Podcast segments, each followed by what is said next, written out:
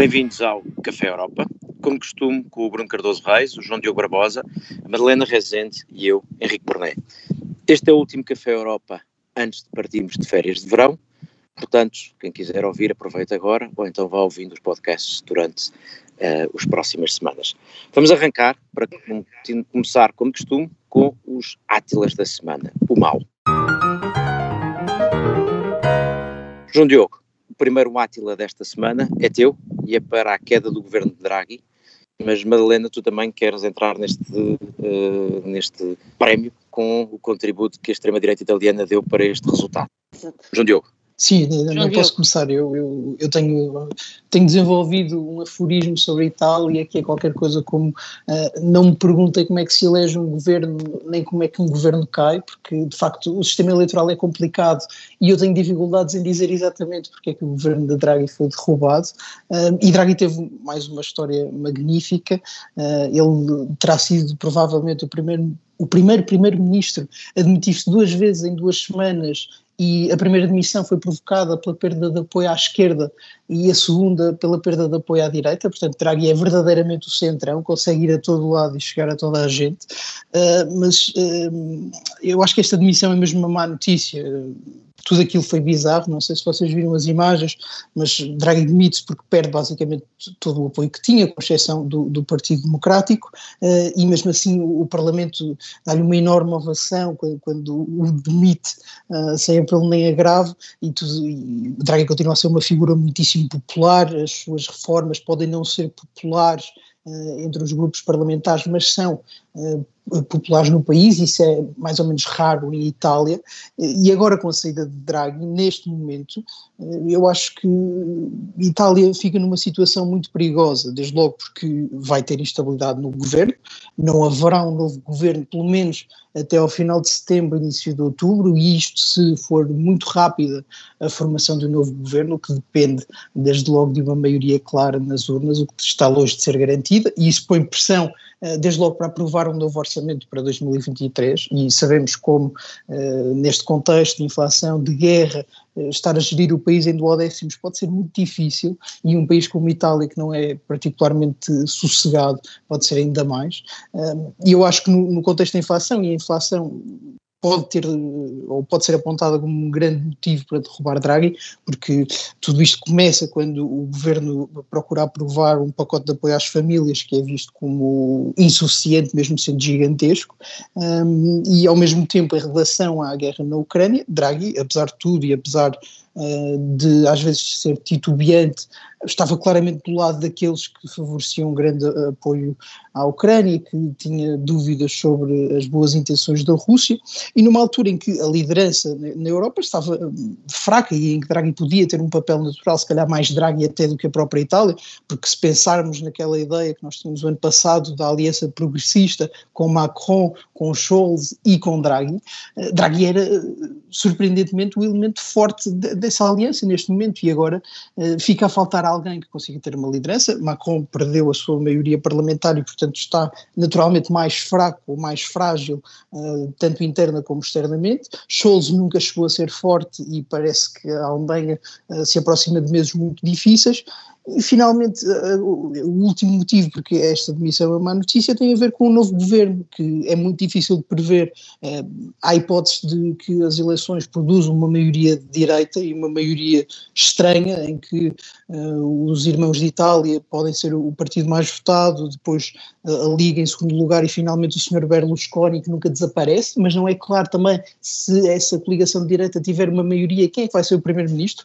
Berlusconi, por exemplo, dizia na semana mas passada. E, uh, desculpa, João Diogo, sim, é, as sondagens as sondagens mostram o Partido Democrático em, em segundo, não é? Muito próximo, aliás, da, dos, dos de Itália. A questão é que, obviamente, depois não tem. Não tem, não tem grande hipótese. Não, à esquerda, não é? Para... Sim, o, aliás, o, o, Partido Democrático disse já que não, não se queria coligar com os cinco estrelas, sobretudo porque a estratégia do Partido Democrático vai ser dizer: bom, olhem para os cinco estrelas que derrubou este governo, que derrubou o Sr. Draghi, e nós pelo menos ficamos aqui até ao final, fomos os responsáveis, somos o partido que pode governar. Mas à direita, eu queria dizer isto, também não é claro quem vai ser o primeiro-ministro, porque Berlusconi tenta puxar para o seu lado, ele veio dizer, não, comparem, entre Salvini e Berlusconi, quem é que vocês acham que tem mais experiência, competência e savoir-faire?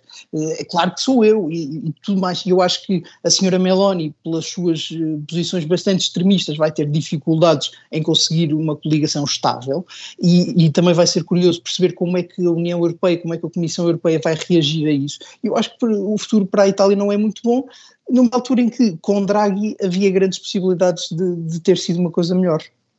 Uh, desculpa, só antes de entrar, é só aqui uma nota sobre as mais... sondagens. Sim. Que é, é, que é dizer que é interessante que, apesar de tudo, aparentemente quer os Fratelli d'Italia, quer o Partido Democrático estão a subir nas sondagens e estão praticamente empatados, 24, 23%, uh, e a, a Liga, os cinco estrelas, o Força Itália, estão todos em queda, não é? Portanto, com valores bastante abaixo, 14, 10, 7, mas lá está, o problema aqui é sempre depois como é que se, como é que se forma a coligação uh, que, que, que, atinja os números para ter uma maioria. Um Ainda que estava a ser uma era, um pouco, um pouco recorrente em Itália, Madalena. No sentido Sim, era um pouco o meu ponto, no sentido em que aparentemente o que foi decisivo aqui na, na queda de Draghi foi realmente uh, o facto da, da, direita, da extrema-direita, podemos chamar-lhe assim, uh, ter percebido que tem muito boas chances de criar governo uh, entre os Fratelli d'Italia, Giorgia Meloni, a Liga e Berlusconi. Há aqui uma, uma, uma clara percepção de que os ventos lhe estavam a, sofrar, a superar favoravelmente e que, de facto, agora eleições em, eh, no outono serão eh, provavelmente a, a, sua melhor hipótese de, de, chegar, de chegar ao governo e, e de, enfim, uh, acabar com o centrismo italiano. Uh, e obviamente com o João Diogo estou, estou muito preocupada com essa situação, não só por causa de toda a conjuntura que temos em, em relação a Putin, uh, mas também, enfim, o que vamos falar daqui a pouco, a, a crise do gás, uh, toda, toda a dificuldade, o inverno difícil que a Europa vai ter e este, estas eleições vão ser de facto, uh, penso eu, uma charneira nesta crise sadença. É, Henrique... Deixa-me acrescentar. Diz, Bruno. Não, não, eu, eu queria só fazer um comentário, mas, mas avança tu, é, claro.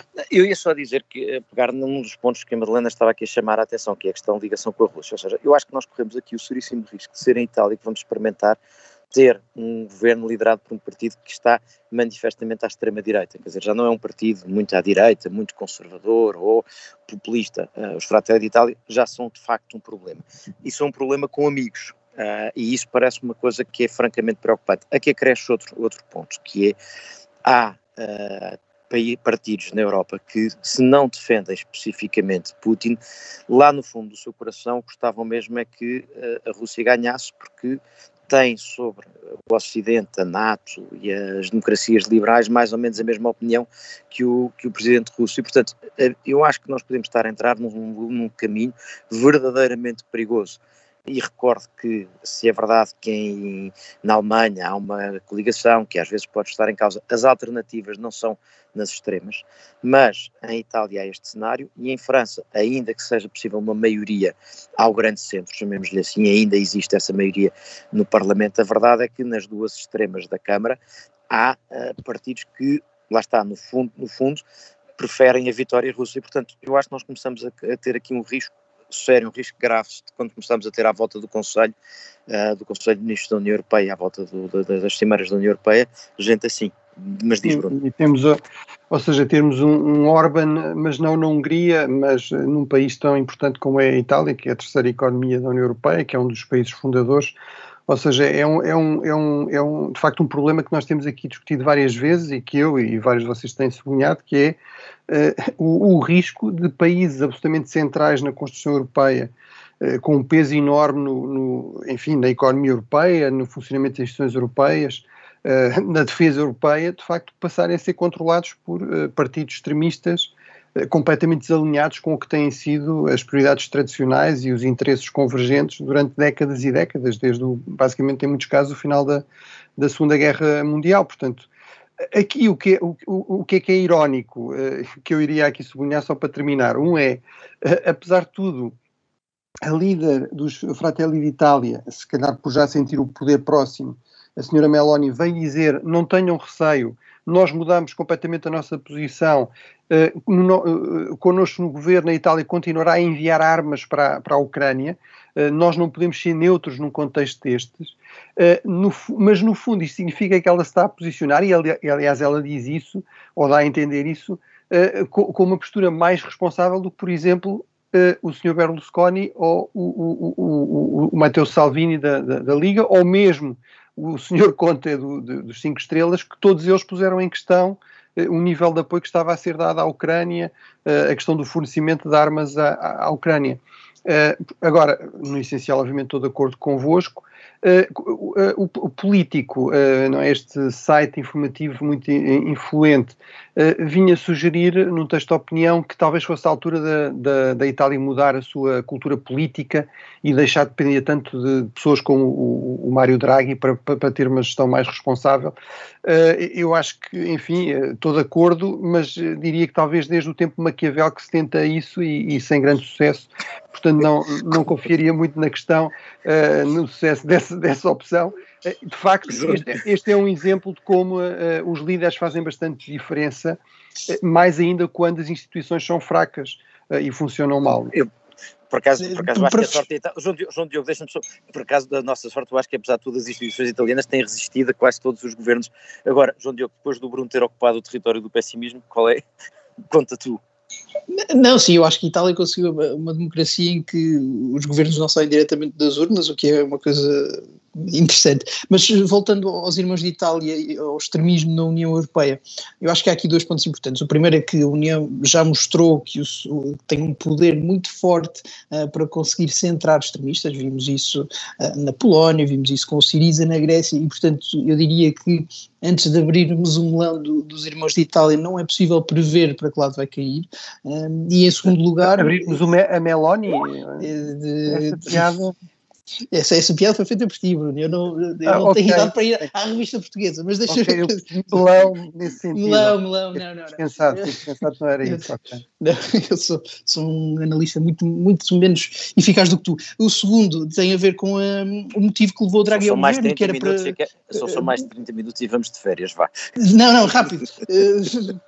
sobre e a parte da Silly Season já está assegurada porque Draghi foi para o governo para gerir a bazuca italiana, que é a maior de todos os Estados-membros, e também por aí eh, me parece que os irmãos de Itália, se eventualmente chegarem ao governo, têm um grande incentivo para se moderarem, porque a Comissão Europeia já mostrou que tem um grande apetite, uh, não por melões, mas por uh, roubar fundos aos Estados-membros que não cumprem com determinadas regras do Estado de Direito.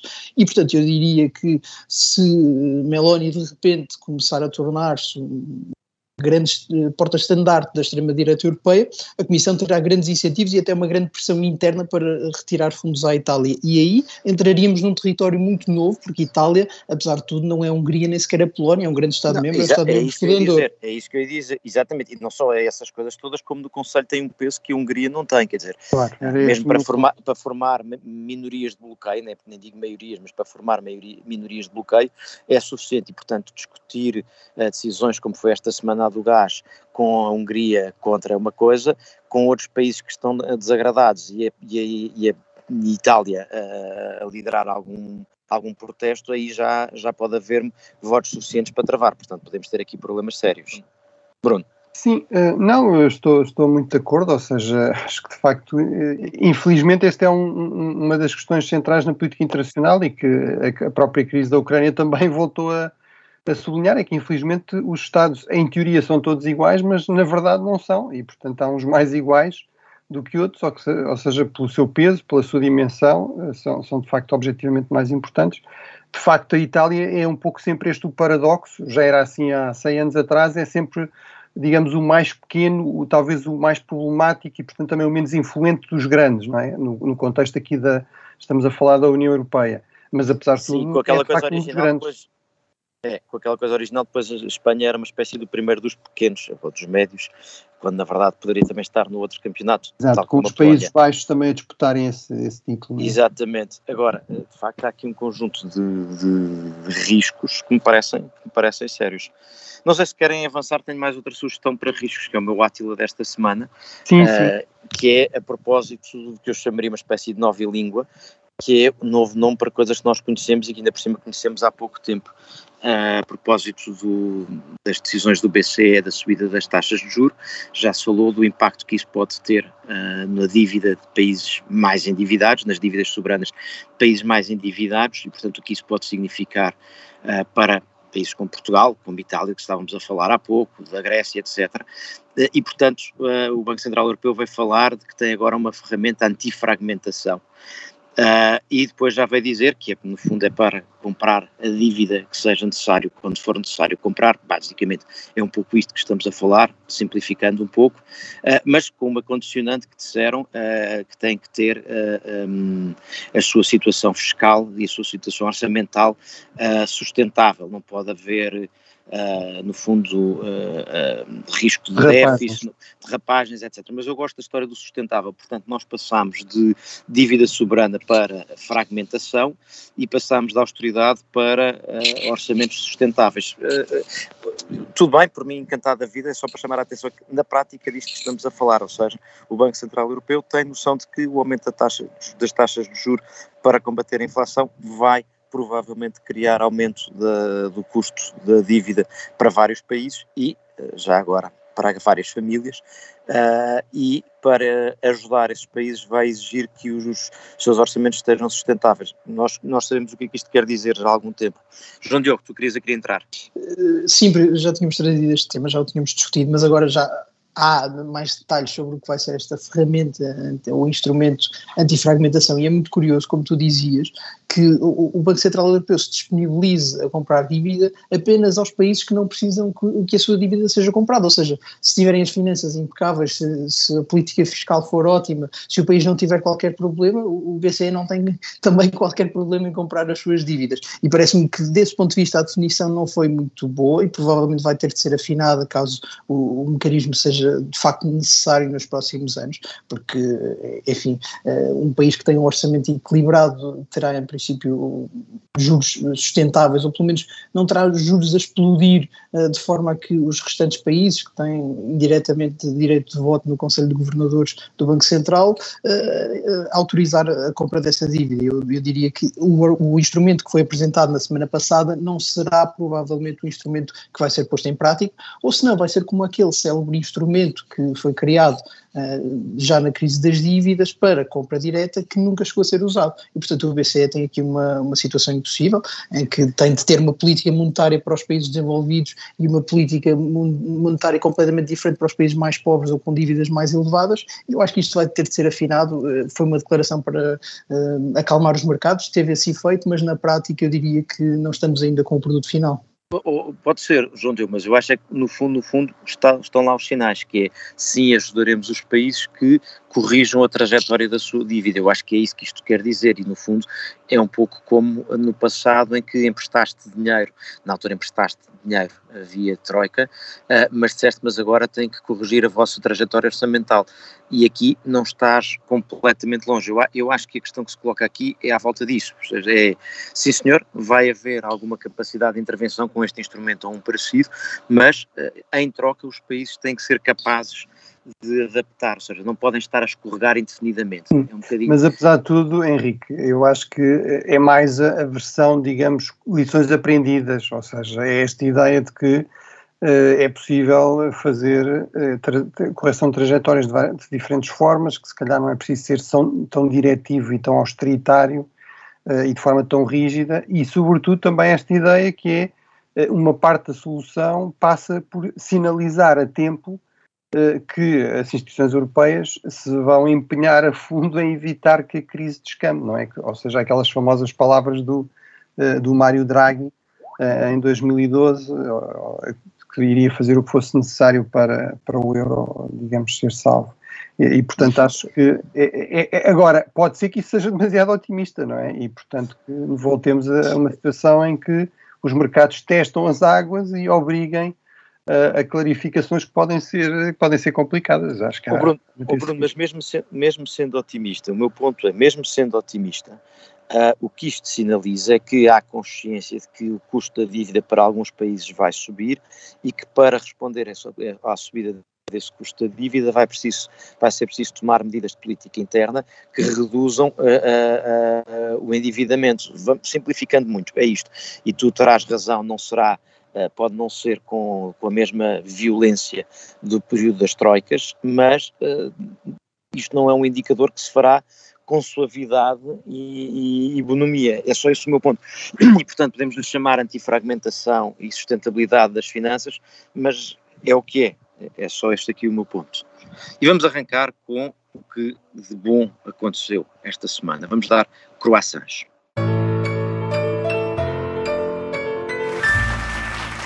Bruno Cardoso Reis, o primeiro croissant é teu e é para o acordo do gás tu estás mais otimista que toda a gente que acha que o acordo foi bom, mas estás cheio de detalhes e o diabo está nos detalhes, ou apesar do diabo, tu achas que o balanço é suficientemente bom para celebrar? O meu croissant é exatamente no Lá está, para. o teu Uh, exato, uh, se calhar houve aqui um, um lapso freudiano, mas uh, o, o, meu croissant é precisamente, por um lado, por, por haver acordo, ou seja, e, e sobretudo por a Comissão Europeia ter feito aqui um esforço para planear, antecipar dificuldades e, portanto, não ficar numa postura puramente reativa e, e, procurar de alguma forma criar mecanismos de alguma coordenação na resposta àquilo que é a previsível chantagem russa, que já está em curso, mas que poderá agravar-se uh, durante o inverno, poderá chegar mesmo à completa supressão do, no fornecimento de gás, portanto acho que isso é, é positivo. É, é, é, positivo que se tenha chegado a um acordo, é também um sinal importante, nomeadamente para a Rússia, de que, digamos, não está aqui à vontade para fazer o que entender sem que haja qualquer estratégia de resposta, e também por ter havido esse esforço para acomodar diferentes uh, posições e diferentes realidades. nós também temos de ser coerentes, não é? a União Europeia não é um Estado centralizado, nem sequer um Estado federal no sentido tradicional, Uh, e de facto, neste caso, havia objetivamente uh, realidades muito diferentes uh, e que já recomendavam que, fosse, que isso fosse reconhecido. Ou seja, nomeadamente, enfim, nós estamos aqui em Portugal, estamos bem cientes de que o ponto que foi levantado por Portugal por Espanha, que é, mas estão-nos a pedir para poupar gás para, para enviar como? Se aquilo que nós insistimos durante 20 anos, que era fundamental fazer-se, que era boas ligações por gasoduto eh, entre o conjunto da Europa, nomeadamente entre a Península Ibérica e o resto da Europa, nunca foram acolhidas, nunca se concretizaram. Eh, é verdade que podemos mandar por via de gás liquefeito, mas como sabemos há imensos estrangulamentos e dificuldades em depois concretizar eh, isso. A Alemanha não tem simplesmente, por exemplo, capacidade para receber em quantidade isso, teria de ser através de terceiros países, etc. Portanto, além do mais, tivemos ainda este outro aspecto, que é de facto a, Rússia está a cortar o abastecimento de gás à, à Europa de Leste, um risco que durante décadas se foi avisando que era um risco muito real, eh, mas eh, na Europa do Sul temos seca e, portanto, eh, a produção de renováveis, em concreto a produção de energia elétrica através das, das barragens, está 20% abaixo. Portanto, isso precisa de ser compensado também de alguma forma e geralmente é através do recurso ao gás. E, portanto, acho que houve aqui um esforço realmente sensato para encontrar um certo equilíbrio. Eu percebo que isso, eh, enfim, em termos, em termos abstratos, não é talvez o desejável, mas acho que não só era, era o possível, como era, como era o necessário.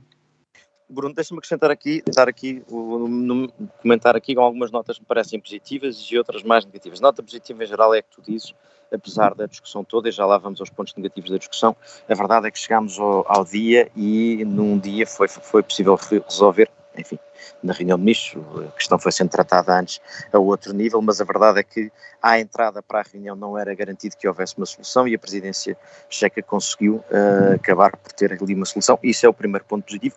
O outro ponto positivo, apesar de tudo, para quem como eu preserva, como tu recordavas, uh, o facto da União Europeia não ser um Estado federal, é que eu acho que os Estados tiveram toda a razão em dizer que não é a Comissão não é por iniciativa da Comissão que dispara o mecanismo de emergência que é por iniciativa dos Estados-membros.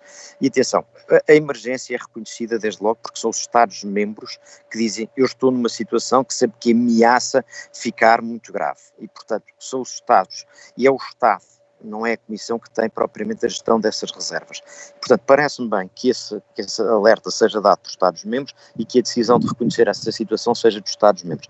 A ideia de que era a Comissão que dizia, bom, estamos em situação de emergência, portanto, a partir de agora entra a versão não voluntária, mas obrigatória. Parece-me que não era positiva uh, e parece-me que a Comissão estava a aproveitar, o que acontece muitas vezes, aproveitar a circunstância para já agora uh, uh, esticar um pouco mais os seus poderes. Portanto, julgo que os Estados aí tiveram bem. Agora, duas notas que me parecem ser razoável, pelo menos suficientemente negativas para chamar a atenção. Eu percebo e dou razão aos países, e como tu dizes há pouco, chamam a atenção para a Alemanha, porque recordam a Alemanha da necessidade de solidariedade, que é uma coisa que vai, tem dois sentidos, uh, e uh, que recordam a Alemanha, sobretudo, não só uh, do erro económico de depender de um, de um, fornecedor apenas, mas do erro geopolítico de ter deixado, uh, ter criado aquela dependência direta uh, com a Rússia e deixando vários outros países pendurados. Eu percebo isso. Agora, convém termos cuidado exatamente a propósito do, prémio que demos no, que no final da primeira parte, convém ter cuidado com esta sobranceria de estão a ver, agora tomem lá, agora precisam de solidariedade cuidado, porque pode-nos acontecer a nós em breve se a situação económica derrapar, inclusivamente a situação económica na Alemanha derrapar, podemos ser nós a vir precisar de alguma ajuda. E isso parece-me que é, que é um ponto que é importante. O outro é, uh, bom, dois ainda, só muito rapidamente. Um, para notar que para não, para não variar, a Hungria está de fora do consenso europeu, o que não é surpresa nenhuma. E, por último, eu acho que apesar de tudo tem que ter algum cuidado com as discussões sobre o interesse próprio neste tema específico que tenha que ver com o custo da guerra, com os impactos da guerra, porque é preciso que as populações dos diferentes Estados-membros não vejam isto como um custo que pode ser evitado uh, se descarregarmos no vizinho do lado. E, portanto, eu acho que é preciso ter cuidado. É melhor falar sobre a, eh, a, eh, bondade e a razão de ser de termos que ter alguns custos do que propriamente ter um discurso muito uh, como quem está a negociar a cota, a cota da sardinha ou a cota do, do, do tomate. Uh, isto não é exatamente a mesma coisa e convém não criar esse, esse sentimento nas populações. Portanto, para mim são estas duas notas. João Diogo, Madalena, não... João Diogo. Não, eu queria, queria entrar aqui, uh, essencialmente para estar de acordo contigo, eu acho que vale a pena notar uh, o absurdo e a tragédia da, da, proposta da Comissão. Aliás, foi uma proposta tão mal pensada e tão mal comunicada que me parece ter incentivado a Rússia a fazer mais um corte uh, no fornecimento de energia, porque da forma como a, Comissão decidiu divulgar a proposta, criou imediatamente uh, fragmentação dentro do, do, Conselho Europeu e assegurou que aquela proposta não tinha pernas para andar e, portanto, a Rússia teve ali um espaço para aproveitar e para semear alguma desunião que felizmente ontem os Estados-membros conseguiram uh, corrigir, porque lá está, pensemos no, nos dois grandes pontos da proposta da Comissão. O, o corte segue de 15%, ou seja, não interessa uh, se a Alemanha, uh, Portugal, Chipre ou Malta, teria de haver um corte de 15%. Como é que depois o, o gás que se poupava de um lado era levado para aqueles países que de facto tinham investido erradamente no gás russo, nunca se explicou muito bem, eram os navios, eram umas coisas que para a Alemanha nem podem ir, mas enfim, a Comissão aí não, não quis explicar muita coisa, só disse que não importa se é uma ilha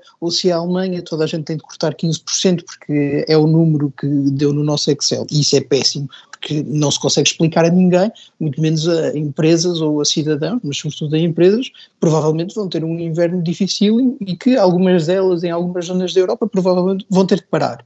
E em segundo lugar, aquele ponto que referias, Henrique, sobre ser a Comissão a decidir o racionamento. Isto não cabe na cabeça de ninguém. Então a Comissão Europeia, a partir de Bruxelas, do, do seu gabinete com ar-condicionado, que provavelmente não vai ser afetado, e a dizer aos países, não, agora chega, não, não consomem mais gás, vão mandar gás agora para a Alemanha, isto não faz sentido esta centralização nunca poderia ser aprovada e não foi, e acho que o sistema que se conseguiu, que é de caso uh, cinco países eh, cheguem a um nível extremo de necessidade, eles podem propor no Conselho Europeu e depois há um voto por maioria qualificada. Mesmo assim, a maioria qualificada pode ser aqui um, ponto de, de discórdia no, futuro, mas parece-me que é o sistema razoável, muito mais razoável do que ser a Comissão Europeia a ditar, uh, aliás, porque há um grande incentivo a não obedecer à Comissão Europeia, se fosse esse o caso.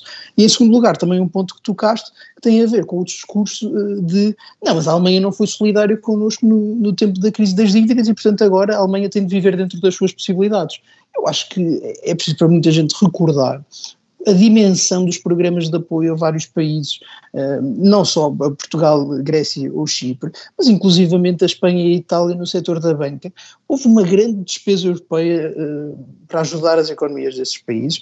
Poderá sempre dizer que devia ter sido mais, devia ter tido outras condições, mas não houve falta de solidariedade europeia. Foi muito caro para esses países uh, suportar a crise das dívidas e, aliás, ainda há um ano estávamos a discutir a bazuca e, como, e quão incrível era a bazuca europeia e a, a possibilidade Exa de emitir dívida conjunta. Exatamente. E, portanto, acho que este, este argumento de que, uh, esta piadinha que saiu, saiu muitas vezes de que agora a Alemanha tem de viver dentro das suas possibilidades é historicamente errada e provavelmente, como tu dizias, daqui a uns meses eh, vai virar-se contra quem a emitiu. E finalmente, ainda sobre a Alemanha, mas agora para criticar, eh, a Alemanha andou a discutir com o Canadá o envio daquela turbina russa eh, do, do Nord Stream e a Gazprom diz que bom, ainda não temos documentos, há aqui uns problemas técnicos e portanto não interessa que a Alemanha tenha conseguido convencer o Canadá a ultrapassar as sanções para enviar a turbina lá para, para o Nord Stream, nós vamos continuar a cortar o gás e vamos vamos ver o que é que é o futuro. Acho que o governo alemão aí esteve bastante mal, foi humilhado pela Rússia, foi humilhado ainda por cima, nem sequer pelo governo, mas por uma empresa estatal, e isso devia ter mais consequências do que está a ter, e acho que esse caso está a passar um bocadinho despercebido. Bem, é só para comentário final. Bem, quer dizer, eu acho que uh, talvez essa mensagem de solidariedade tivesse passado melhor se muito desse dinheiro não tivesse acabado no, de regresso aos bancos alemães, ou seja, se muito desse programa não fosse um programa de salvação eh, de bancos alemães que tinham sido extremamente imprudentes na concessão de dívida eh, e se a Alemanha não tivesse feito constantemente um discurso, a Alemanha e, por exemplo, os Países Baixos, o nosso amigo Disselblum, não é? Um, constantemente um discurso altamente moralista sobre, não vamos aqui distrair-nos a pensar o que é que é bom para a economia europeia, eh, ou como é que em conjunto recuperamos, vamos é certificar-nos que os pecadores pagam pelos seus pecados, até porque senão corremos o risco de que eles continuem a pecar no futuro. Eu acho que, desse ponto de vista, as declarações da Ministra da Energia espanhola, por exemplo, foram bastante moderadas. Ela até nem disse que a Alemanha tinha vivido acima das suas possibilidades. Ela limitou-se a dizer que a Espanha tinha vivido dentro das suas possibilidades não, ao contrário energéticas, não é? Ao, contra, ao contrário uh, de outros países. Ela diz ao contrário de outros países, é bastante ao Contra, ao contrário de outros Bruno, países. Bruno, mas não Exatamente. se pode dizer isso, não se pode uh, dizer isso achando pode, que, pode, esse, desculpa, espera, pode. não se pode dizer isso tendo achado que esse discurso era errado, ou seja, eu acho que quem achou, quem disse isso agora tem legitimidade para dizer o reverso. Quem achava que esse discurso era errado, agora não tem legitimidade, desculpa. Não, uh, desculpa, Henrique, quem pregou esse discurso foi a Alemanha. Quem nos disse que era assim que devíamos pensar em termos europeus era a Alemanha. E, portanto, é perfeitamente, legítimo, é, é perfeitamente legítimo uh, perguntar à Alemanha, mesmo que tivéssemos sido críticos disso, o que é que aconteceu ao discurso do risco moral. Uh, uh, porque é que os do Sul têm de pagar pelos seus pecados, mas os do Norte, que são muito mais ricos, aliás, agora têm de ser ajudados e temos de, ter, de ser todos solidários, porque Deus nos livre que a Alemanha sofra aqui com os mas, custos mas, das, das, suas opções erradas.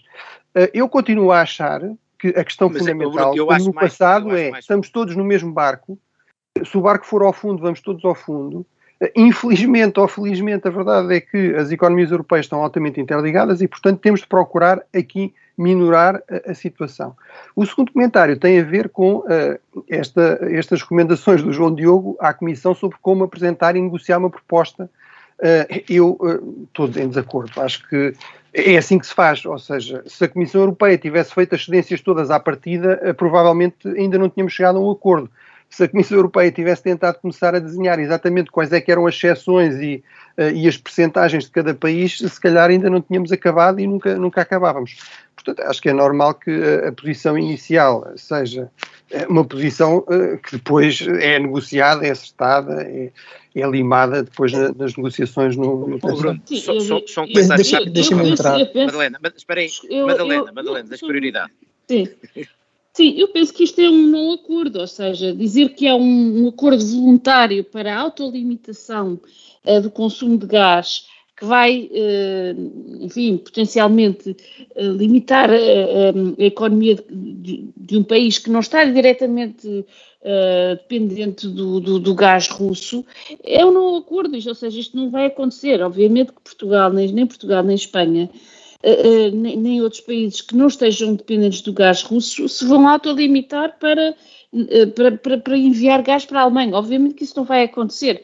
O que está aqui, enfim, a começar a desenhar-se é uma tentativa uh, da Comissão Europeia, e enfim, eu acho que aqui está a esticar-se um bocado na sua ambição, uh, uh, de dizer aos países que estão de facto dependentes de, de, de, no gás russo uh, que, que, que, se vão autolimitar. E isso não há grande, não há, não, enfim, não vale, não vale muito a pena estarmos aqui a, a considerar a bondade ou não uh, desta possibilidade de acordo, porque é um não acordo cá para mim. Isto é, é, é um bocadinho tapar o sol com a peneira, é dizer estes países vão ter um inverno duríssimo, se de facto a Rússia continuar a limitar. Eu não penso que a Rússia vá uh, acabar uh, uh, com, a, com, o fornecimento de gás, vai mantê-lo nestes 20%, se calhar um bocadinho acima, um bocadinho abaixo, vai usar isto da maneira que, que melhor lhe aprover para tentar fazer chantagem em relação ao apoio à Ucrânia, que não vai funcionar.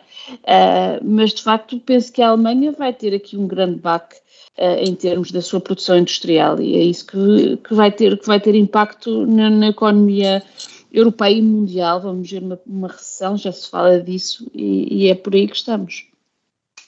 João Diogo, antes de tu, antes tu encerrar, deixa-me só fazer aqui dois comentários, um só para concluir no, no, tema que estávamos a discutir com o Bruno, só para dizer, é que eu acho que faz sentido falar do risco moral alemão, eu acho que faz sentido e é preciso dizer à Alemanha que de facto esteve mal, eu sobre isso não tenho a menor dúvida, só estou a dizer é mais, tem mais legitimidade quem acha que o argumento do risco moral é um argumento que se deve usar de um modo geral. É só esse ponto, eh, mas enfim, esclarecidas as diferenças. Mas, ó, Henrique, uh, e o problema é, isso significava que a Alemanha podia utilizar este argumento quando lhe aprovesse e os outros que não, tinham no passado oposto não podiam chamar a atenção para essa hipocrisia e incongruência. O que eu estou a dizer é que eu acho que... Eu, eu acho que as declarações da ministra, da ministra espanhola foram evidentemente interpretadas como uma crítica da Espanha ao discurso passado da Alemanha, não é? Não, acho oh, Bruno, Bruno não, não, não, acho, não acho que tenham sido porque foram, foram ao mesmo tempo que Espanha dizia que não se lhe devia aplicar a, essa regra, ou seja, se aquilo tem sido dito por um país que dizia mas nós estamos disponíveis, não se tinha ficado nessa dúvida, assim ficou a dúvida, porque como a Espanha, como Espanha e Portugal, por razões compreensíveis dizem nós não devíamos estar dentro desta regra, não fica claro. Portanto, esse é o primeiro ponto. Segundo, eu acho que é que a Espanha e Portugal dizem nós não temos forma de ser solidários, não nos deixaram. Mas, nós, nós tentámos no passado dizer que havia um problema de segurança o acordo, energética. O acordo, o acordo portanto, não é para Portugal e Espanha, o acordo é, é, para os países da Europa Central centro, e da Alemanha. centro da Europa. Mas, mas o que eu estou a dizer, mas, voltando, Helena, como é que não é? O acordo é após 27, ah, com exceções que justificam em função com, com exceções, tá sim, mas o, o, a quem se está a dirigir, a quem se está a dirigir é, é outro, eu percebo que a Madalena está a dizer. Mas o que eu estou aqui a dizer, Bruno, é, repara, eh, eh, eu acho que um ficou na dúvida, porque quem usou o argumento foi quem também depois disse que, por razões eh, sustentáveis, não, estaria, não, não tinha como ser solidário. Correto, mas então começa a criar a dúvida se afinal está a dizer que não tem que ser solidário. Um. Dois, eu acho que é bom recordar que o princípio do risco moral não é um mau princípio da responsabilidade para aquilo que nos acontece. Agora, João Diogo, não sei se queres fechar porque queríamos ir ainda quero, quero, a mais um prémio porque não é bem isto. Porque para a ministra espanhola, para o governo espanhol, é sempre tudo uma questão de discurso, é sempre tudo uma questão de guerra cultural, mas não é, é uma questão prática. E na prática, quer em 2011, 2012, 2013, etc., quer agora em 2022, a Alemanha pagou. E nós podemos estar aqui a falar do risco moral, de se os países do Norte se estendem aos países do Sul. A Alemanha está a pagar bem caro o investimento que fez na Rússia. A Alemanha está a ter de ir a todo o lado de comprar gás, está a ter de construir à pressa eh, terminais para o, para o gás líquido. E, tudo isto, neste momento já, já está a ser pago um grande custo, tal como anteriormente, apesar desse discurso, apesar do discurso moralista e apesar de os empréstimos terem tido condições, a verdade é que os empréstimos saíram e no final do dia não, é, não conta se o discurso da ministra espanhola foi ótimo ou se o discurso alemão foi errado. O que conta é se eh, há 10 anos nós conseguimos ter milhares de milhões de euros despejados num conjunto de países que de facto tiveram problemas uh, na gestão das suas economias e se hoje vamos ter dinheiro a correr da Alemanha que não devia ter corrido se o país tivesse sido bem gerido. Eu acho que nós não podemos entrar sempre neste loop de ser tudo uma questão de discurso ou de retórica, porque na prática há empresas que vão fechar provavelmente no inverno e há o risco, se calhar não muito grave hoje, mas eh, não desconsiderável, de casas não poderem ser aquecidas como deveriam ser. E, portanto, se nós continuarmos nesta, nesta atitude performativa e cairmos no, no comportamento do governo espanhol, aliás, o governo português portou-se bem melhor do que o governo espanhol em toda esta, esta discussão, eh, e não vamos a lado nenhum, vamos continuar continuar a debater a crise de 2011 eternamente e esse é um dos grandes problemas da política europeia, não sairmos daí e essa discussão é inútil, era inútil na altura e hoje em dia é muito mais. Oh, João Diogo, eu defendo que deve haver programas de estímulo económico para responder à crise atual, mas a Alemanha que durante décadas só pôs a esse tipo não de, quero, não posição, quero, não, não é? queiram ser vocês não queiram ser vocês responsáveis pela má gestão do tempo deste programa. Ou, ou mesmo, ou Temos mesmo 15 segundos. eh, a emissão de dívida comum para, se calhar, sustentar esforços de investimento eh, para lidar com a crise e para lidar com todas essas Bruno. consequências, não é? Mas, mais uma vez, foi durante, a- foi durante muito tempo a Alemanha que se opôs a isso e que fez questão de que, quando isso aconteceu pela primeira vez, fosse dito que era uma exceção e que não se voltaria a repetir, portanto. Acho que já nos entendemos, já não temos tempo para os prémios dos disparates. Madalena, em 30 segundos, pelo menos, o teu croissant à visita do Papa Francisco ao Canadá e com isso vamos encerrar o programa. O Papa Francisco foi ao Canadá, como sabemos, eh, um ato de contrição em relação à, à- à colaboração da Igreja Católica eh, na conversão dos, eh, eh, dos índios, digamos assim, eh, canadianos. Eh, é, é um, por um lado, de louvar, por outro lado, houve ali um discurso que eu não gostei muito, foi um discurso de autocrítica, dizendo que a Igreja, enfim, tem uma posição colonialista, esteve de, enfim, não foi a Igreja que criou a política, portanto, ah, aqui é um, é, um, é um meio croissant e temos que acabar por aqui, portanto, ah, boas férias a todos. Pronto, e com este final e sem tempo para dar um Dijsselbloem à falta de reação europeia à diplomacia russa e ao reencontro de Trump e Orban, uh, que eram os Dijsselblooms, chega ao fim o Café Europa desta semana e desta temporada. Voltamos a seguir às férias de verão merecidas, diríamos nós. Até lá.